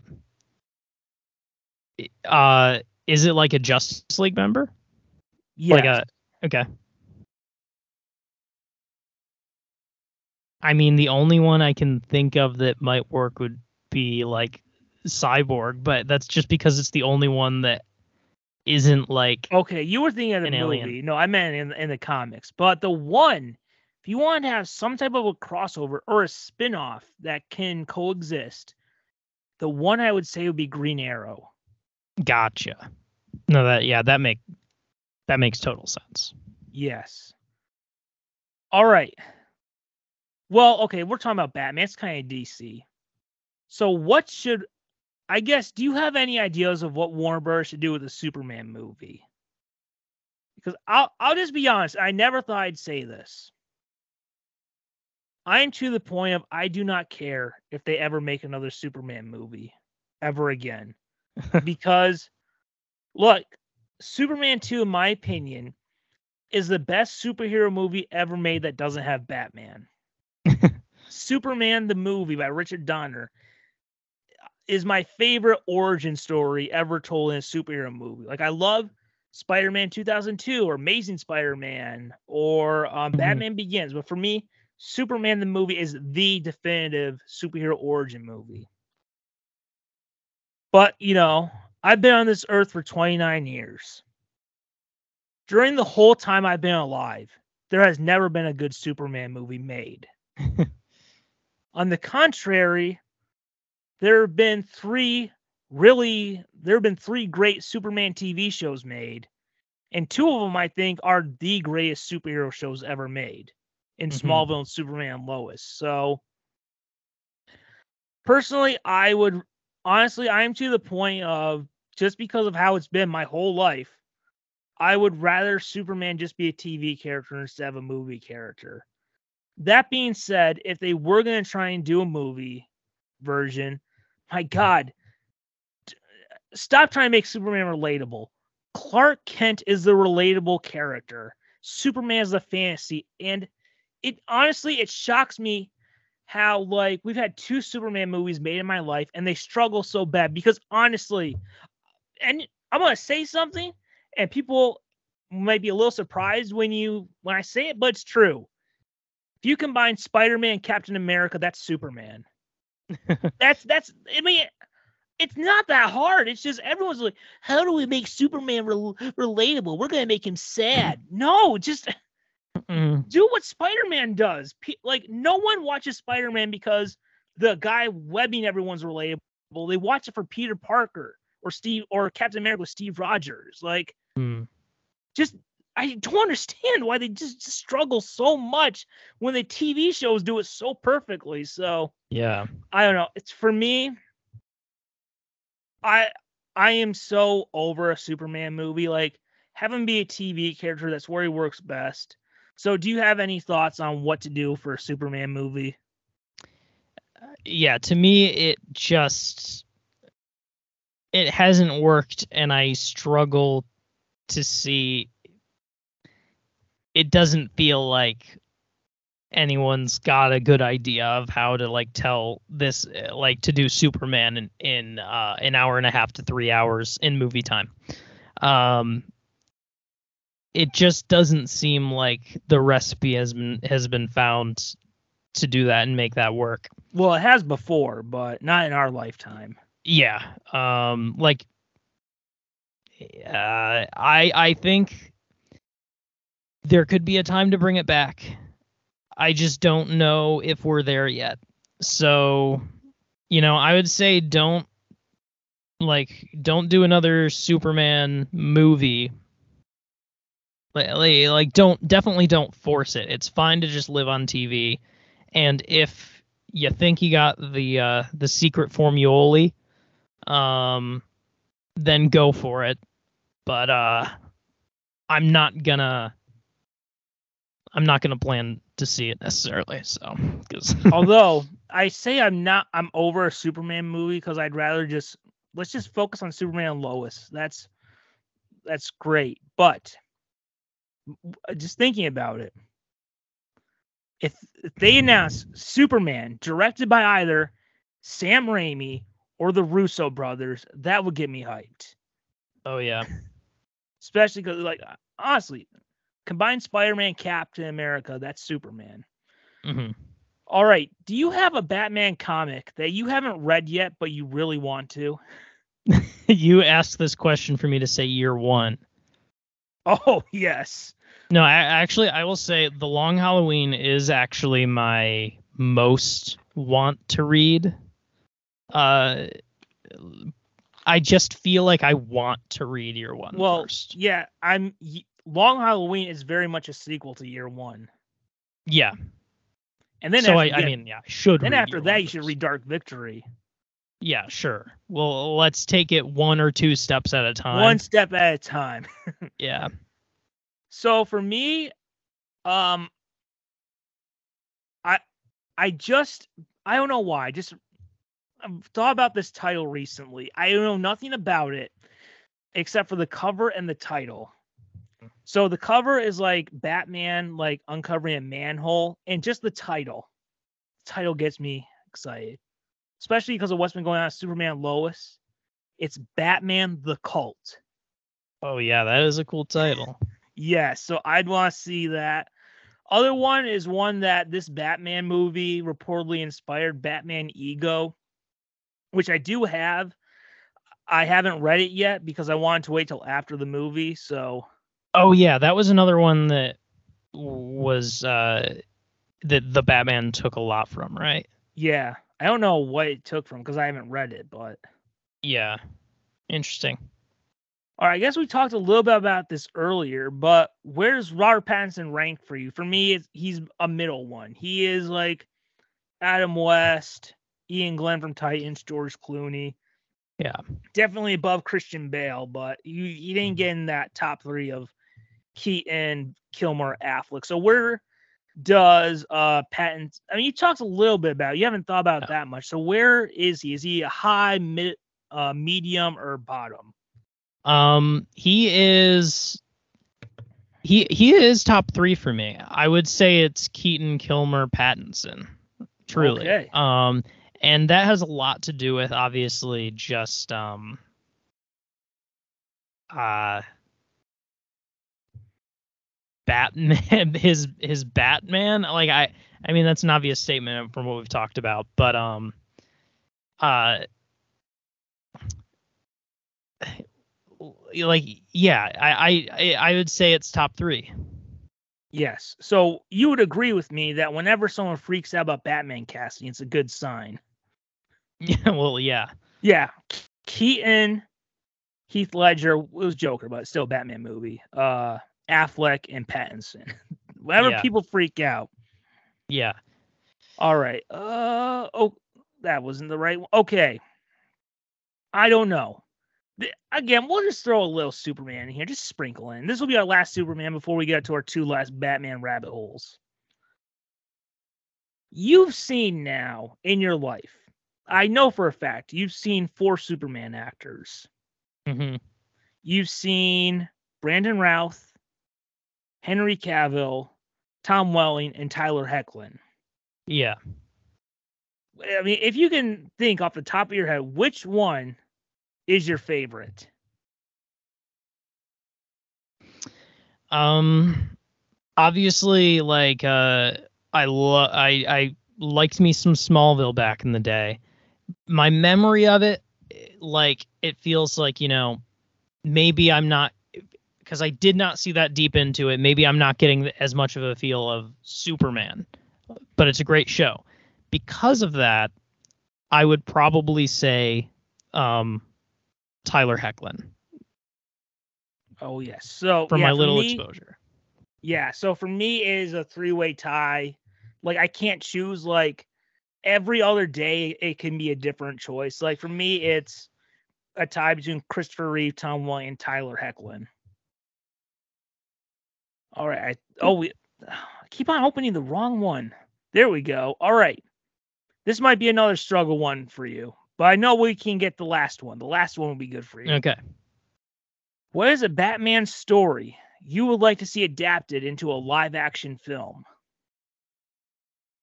Yeah, I mean, uh, I mean, I obviously know a lot of uh, the the premises of Batman stories, um, and uh, uh, so like uh, the the I think the problem is probably that from what I know, I would have said the Long Halloween, but we It's been done kind of got now. yeah.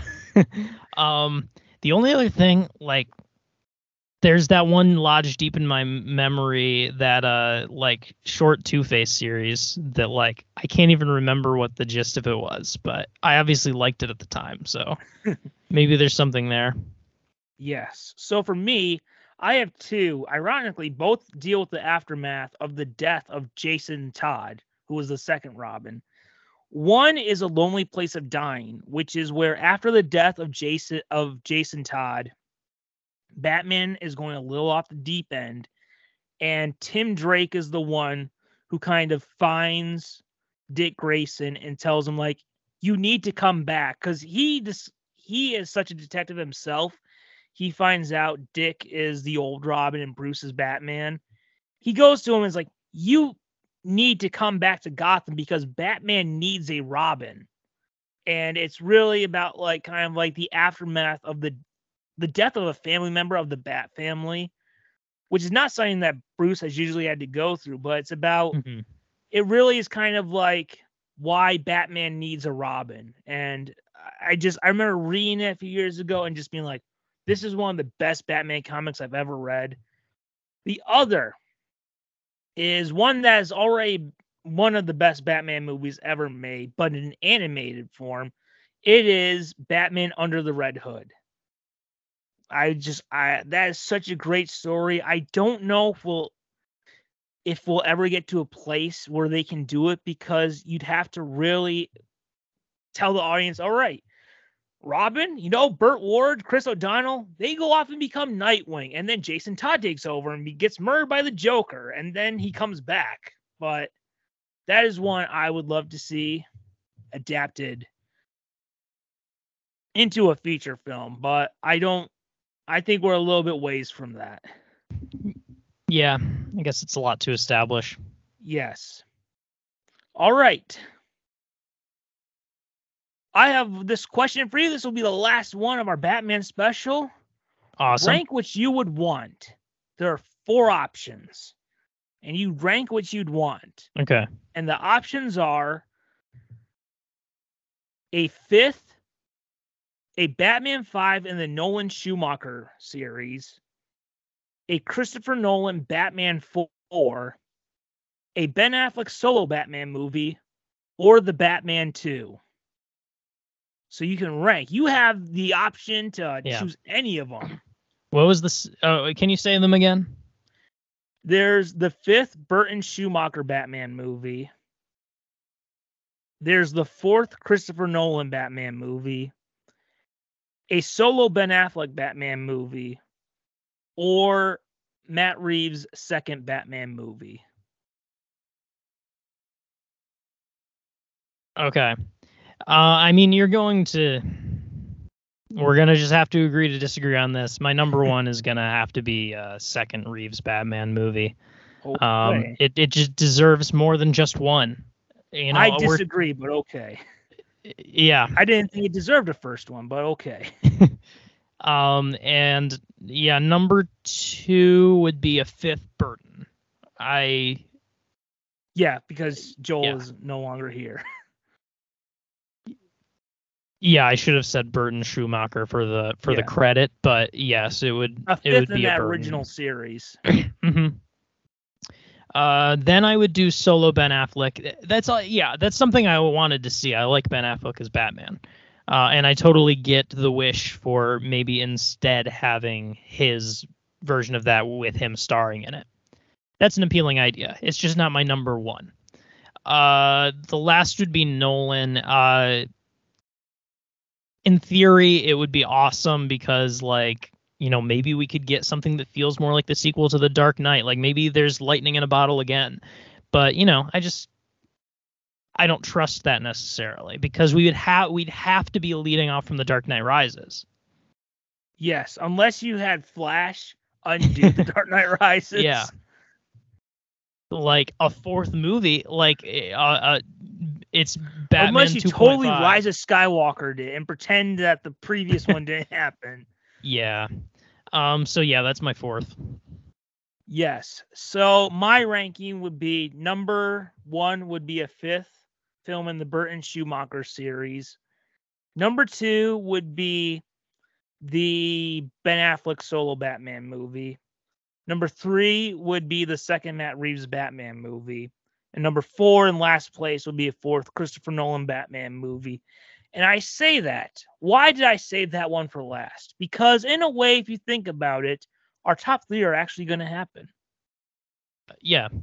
Yes. Um yeah, you it- live you in that timeline where they're happening. kind Yeah, of, that or actually at least is- being a scene. That is totally true. That's why part of me it did feel cheap to put. Uh, I mean, it felt a little cheap to put uh the Reeves one uh first because I'm like, if I get to wish, I mean, this one is already happening. But you're right that they all three are happening. So Yes. So we'll go to our final thoughts. I will go with mine first, so you can end it more positively. okay, All right. Despite doing a great job of adapting the Batman character, I felt the movie was very poorly executed.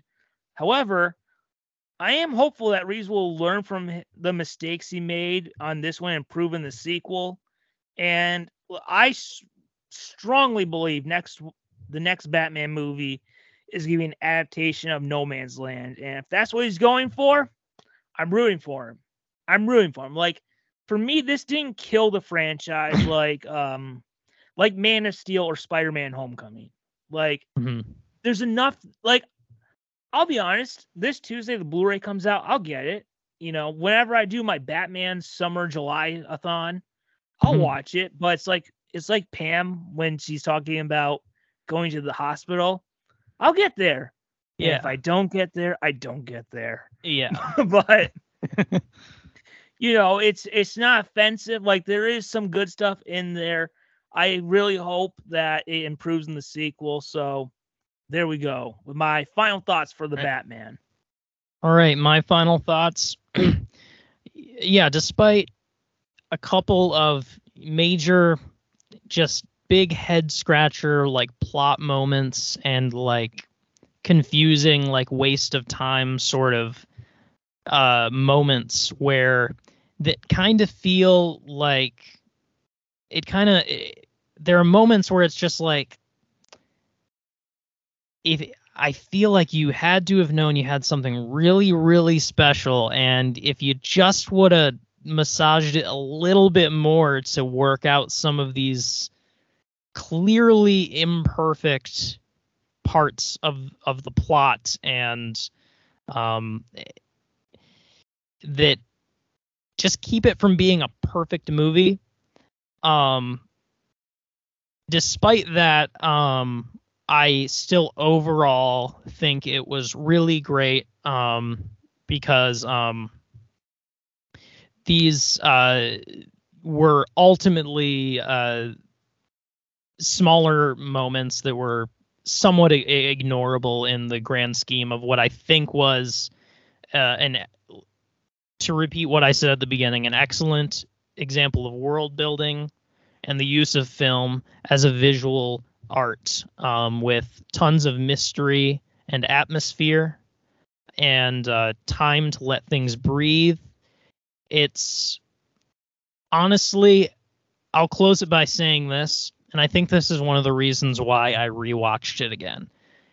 It could end up being something close to a comfort movie for me because it's just it has it knows what it is it's got its specific feeling and you can just kind of put it on and just be along for the ride and be taken to this rainy rainy place that you don't want to be in of course but you do want to watch it because there's something darkly beautiful about it uh, and that's that's my thoughts on the batman Yeah. So I get well, real quick because I did just think of this.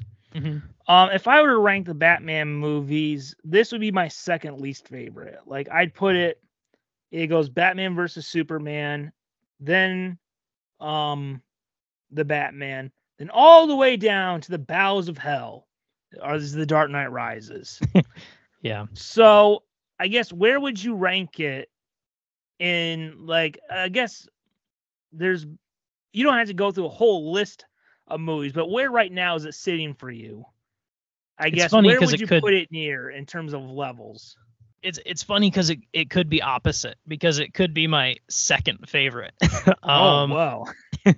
Uh, and I think the only thing keeping me from calling it my favorite because like there are definitely some uh there's a lot of similarity to the, to the Dark Knight uh in terms of the reasons why I like it. But um uh I think that it's been a little while uh, to, since I've seen the Dark Knight. But um I feel like it's undeniable that I, I like I don't have those same grievances with the Dark Knight that I do have with the Batman. The feel of it, the version of Gotham, possibly even the version of Batman, I do think is better in the Batman. But I just uh there are just these lingering threads that make me feel like I would have to put the Dark Knight at at the top. Um but in terms of like uh uh what I want in a Batman movie and like the fact that it, it's almost tough to rank it as a Batman movie because of what I like it for has it has more in common with other movies. But in terms of like if I were to rank them by stars and then order them I think it would be number 2 and there's another poop joke to end it out. Oh Huck. you th- you think so it's number you think it's number 2 and I think it's number 2 as in the second best. I that is crazy. but I yet, look that is I'm what happens. I'm struggling to not say that this is the best because I really am Really? excited. about it. It's just I think it's just a, a taste. Like obviously I don't have as much, quite as much attachment to the character and like it's the things that it might not necessarily do justice for being a, a Batman movie. I just think it does injustice for being. I'm using the word justice a lot for just being a movie. I mean, again, a lot of things we talked about, I think it's a taste thing where I'm okay with narratives not being strong in favor of other things in the movie. Yeah, like for Um, me, if I this is a great Batman adaptation, I just think it's a bad movie. Yeah. Um yeah, it's just one of like I just messy plots and stuff never bother me. It's just not the point of a movie to me. So, um, yeah, I I think that there's so much that it does so so well, and that's kind of what I'm basing it on. All right, guys. So there we go with our special of the Batman. You know, back when we started this show, oh, well, yeah, five years ago, I never thought we were going to do a special on this movie because I never thought it was actually going to happen. yeah. I mean, back when we started this show, we were told Ben Affleck was going to star in it. Mm-hmm. So yeah, it's been a while, but yet we finally got there. Five years later, It took a long, long time for a very Yeah. long, long movie. But there we go. And guys, as we wrap this up, always remember because, you know, Gotham City is a very tall place, very high buildings everywhere. You never know what could happen. And one day you could just be walking, trip, and fall out a window. And you're Yep. falling and falling and falling. And you're realizing, why is Batman not coming? Because you haven't just fallen past Gotham City. You've fallen into that rabbit hole, and you're going to keep falling down that rabbit hole.